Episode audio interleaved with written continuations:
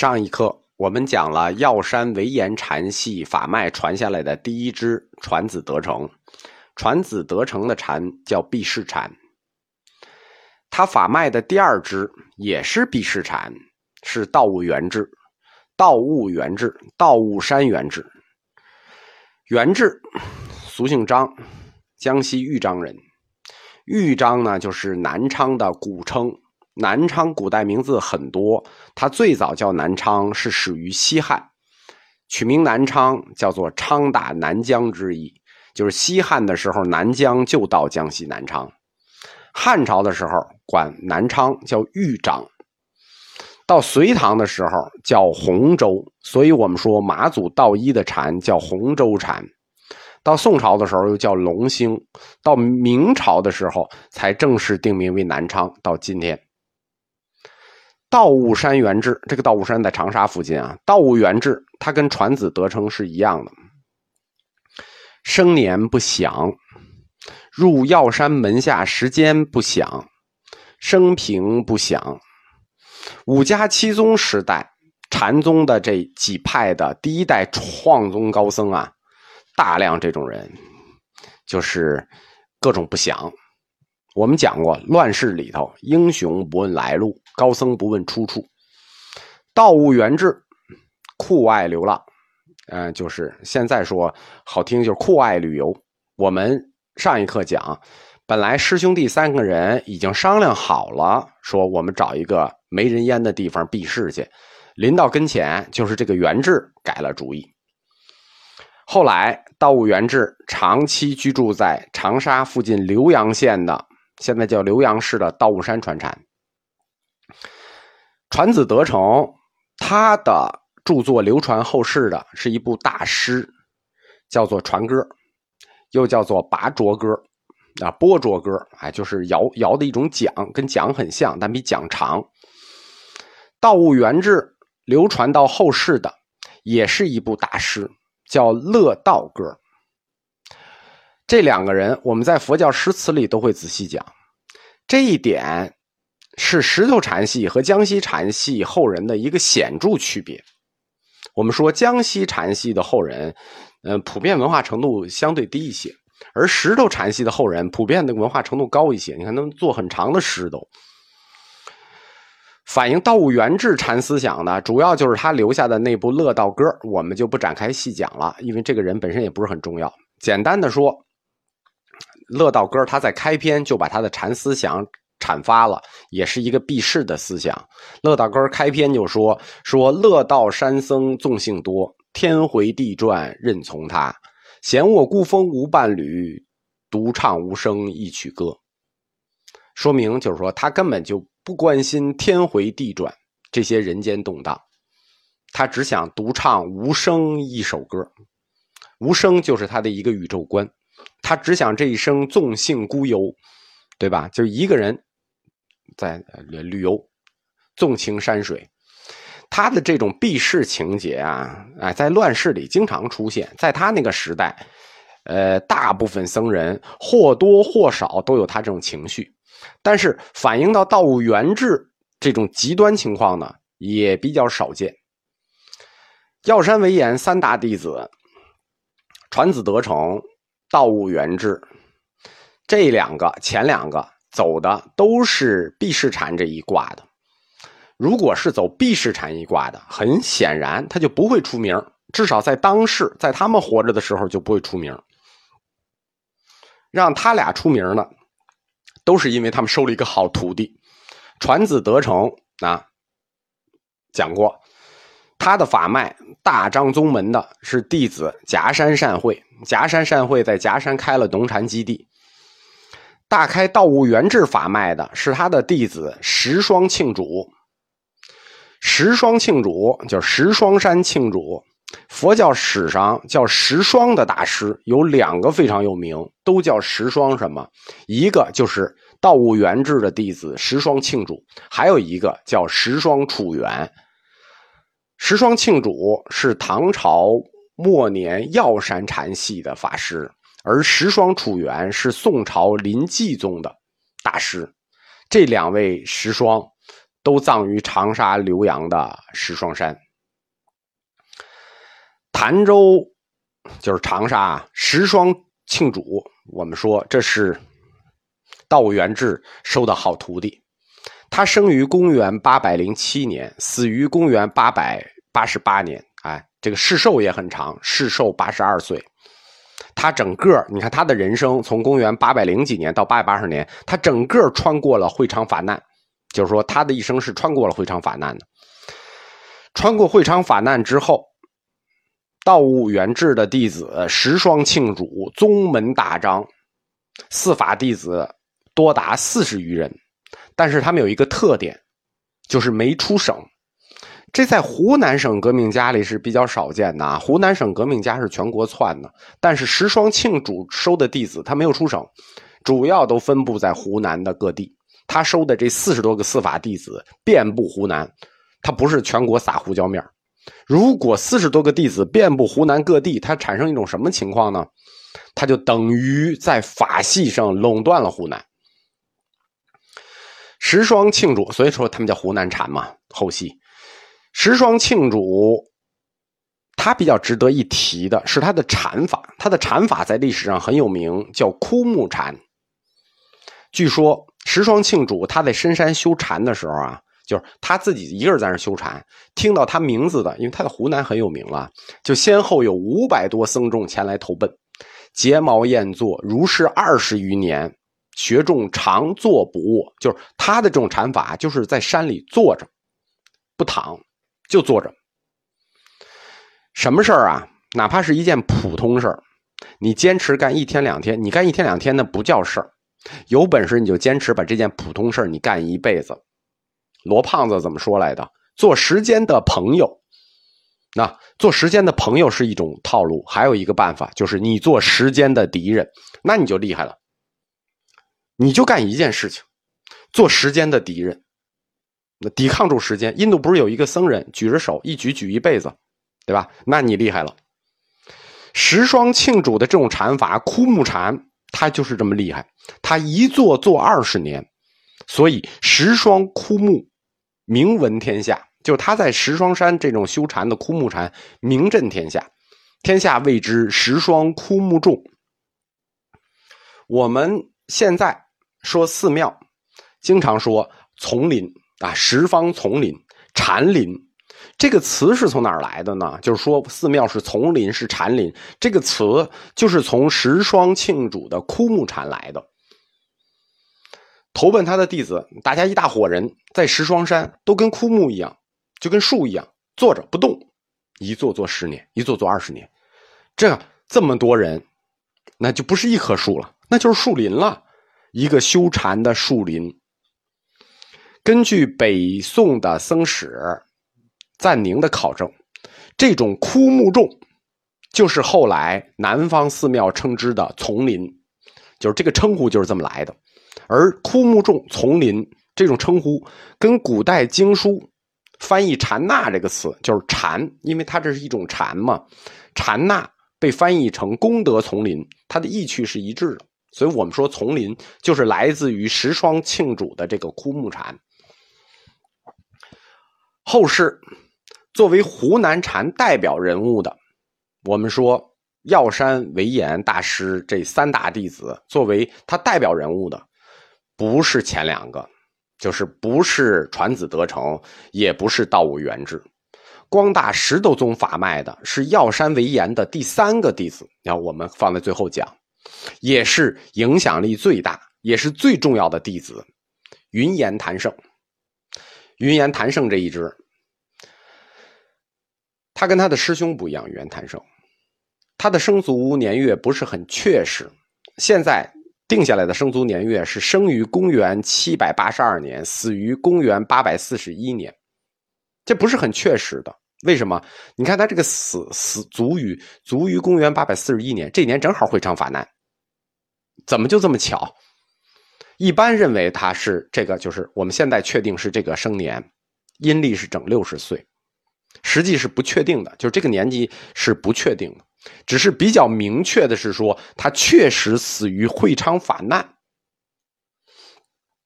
云岩谭胜，是药山为岩的第三个弟子，并且是算作正宗的药山为岩石头宗法脉。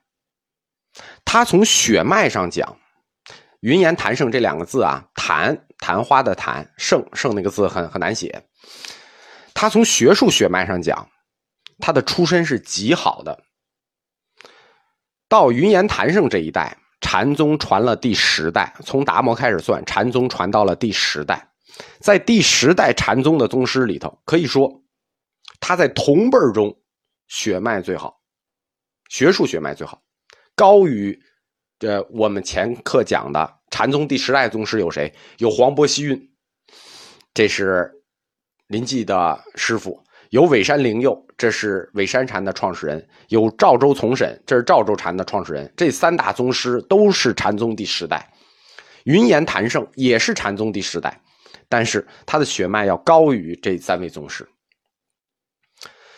因为云岩谭胜，他跟他的师傅药山为岩一样，是少有的，就是非常少见的一个人跨越两大禅系的。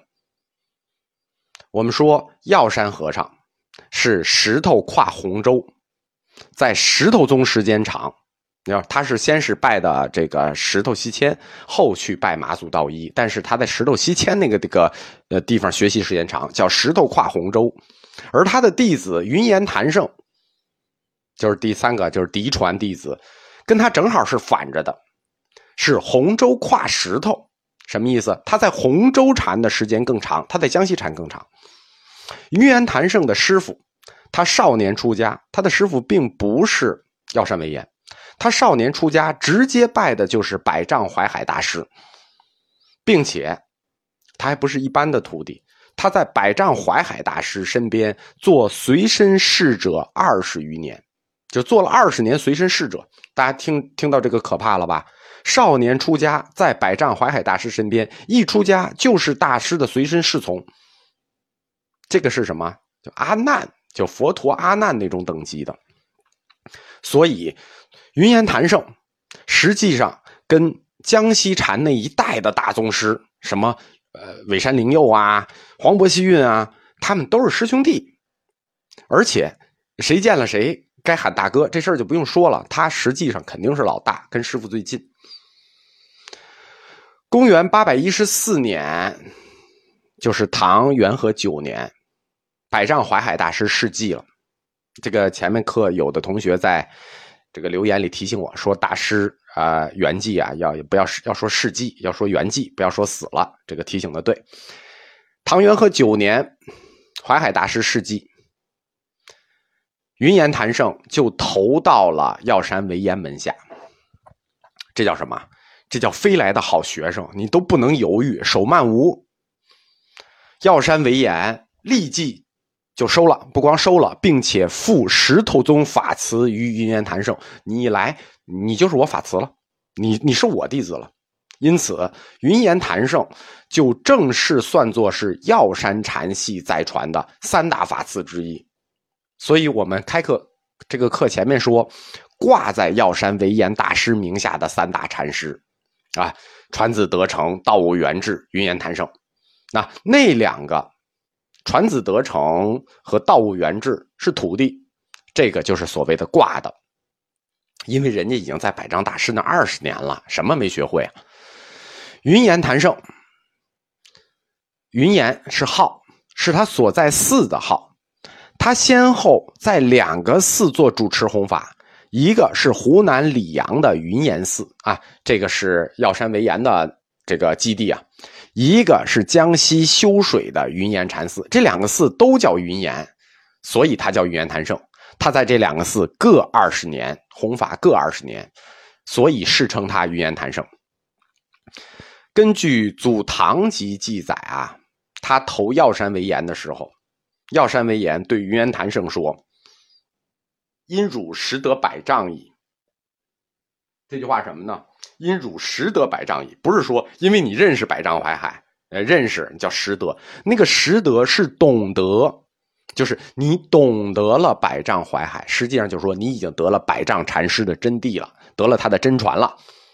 说明当时佛教界大家已经公认云岩谭胜是百丈怀海的正宗司法弟子，然后药山为岩再次认了他是自己的四法弟子，那是什么意思呢？这就是血统正的不能再正。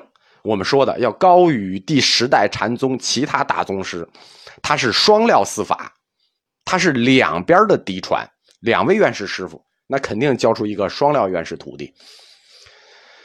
所以后来由云岩谭胜再传洞山良价，由洞山良价再开创曹洞宗，那就不稀奇了。所以虽然五家七宗，这个曹洞宗第三家。是归为石头禅系，石头七仙湖南禅的，但是你从根源上来看，就是云岩谭胜传洞山良价，洞山良价开创曹洞宗，这么来看，实际上从师爷这儿，从云岩谭胜的法脉来看，曹洞宗实际是中唐以来两大禅系南岳与清源禅系的混血。云岩谭胜，他是一个不世出的天才禅师。他本身，我们讲已经是中唐以来两大禅系的共同嫡传，就是南岳与清源两派的共同嫡传。但是他的学术成就不止于此，远不止于此。我们说六祖慧能座下五大弟子代表五个方向，其中有一个很特殊的人——南阳会中。南阳会中。又叫国师南阳会中，国师啊，皇上的师傅，国师南阳会中的学理，我们去年禅宗课讲过，无情有性说，对吧？无情也有性说，云岩谭胜就以善解国师会中的无情有性说著称于世。那这个论题能说法的人很少，这是我们去年。讲的一个著名的论题，叫著名的禅师就是南阳慧忠，佛法变一切有情，也变一切无情。有情有佛性，无情也有佛性，这是南阳慧忠独特的禅理。而云岩谭胜也继承了这一支学理。那从这个角度上讲，云岩谭胜他一个人就是药山为岩的这第三大弟子，他在禅宗的义理上。他一个人就横跨了三大禅系：洪州系、石头系、南阳系。这是优点，对，优点也是缺点。就是说，这个横跨三大禅系的学术来源，既是优点也是缺点。优点就是云岩谭胜他的义理思想覆盖面足够广，缺点就是。显得云岩谭胜他的思想比较杂，而且就方向会比较杂，你找不到主体，你很难把握到主体。他每个方向都有，乱拳打死老师傅。佛教最常讨论的两个哲学问题，哪两个？苦与空。苦，苦集灭道，这叫四谛之首；空，诸法实相，这是大乘根本。苦空是佛教哲学最常讨论的问题，当时叫佛教义学。把这两个最常讨论的问题整合在一起，苦与空是什么关系呢？整合在一起，就是云岩谭胜给自己做的一组提问与回答，就是提问，自己提问，自己回答，反映出苦与空。整合在一起，显示出云岩谭胜的禅思想的方向。云岩谭胜曾问大家说：“世间什么最苦啊？世间什么物最苦啊？”众人答说：“地狱最苦。”谭胜又说：“地狱未是苦，今世做这个相貌中失去人身最苦，无苦于此。”今世做这个相貌中失去人身最苦，无苦于此。白话什么意思呢？地狱不算苦，真正苦是失去我这个皮囊里的我最苦，懂吗？这句话的意思是，失去了我内在的我，我皮囊里的我是最苦的。听懂了吗？苦和空就在这一个问题里了。云岩谭圣就在这一组设问里，把佛教最常见的两个哲学命题整合在了一起，做了一组设问。这组设问反映了他禅思想的指向，给了他的弟子洞山良价很深刻的印象。但是，洞山良价觉得自己没有懂，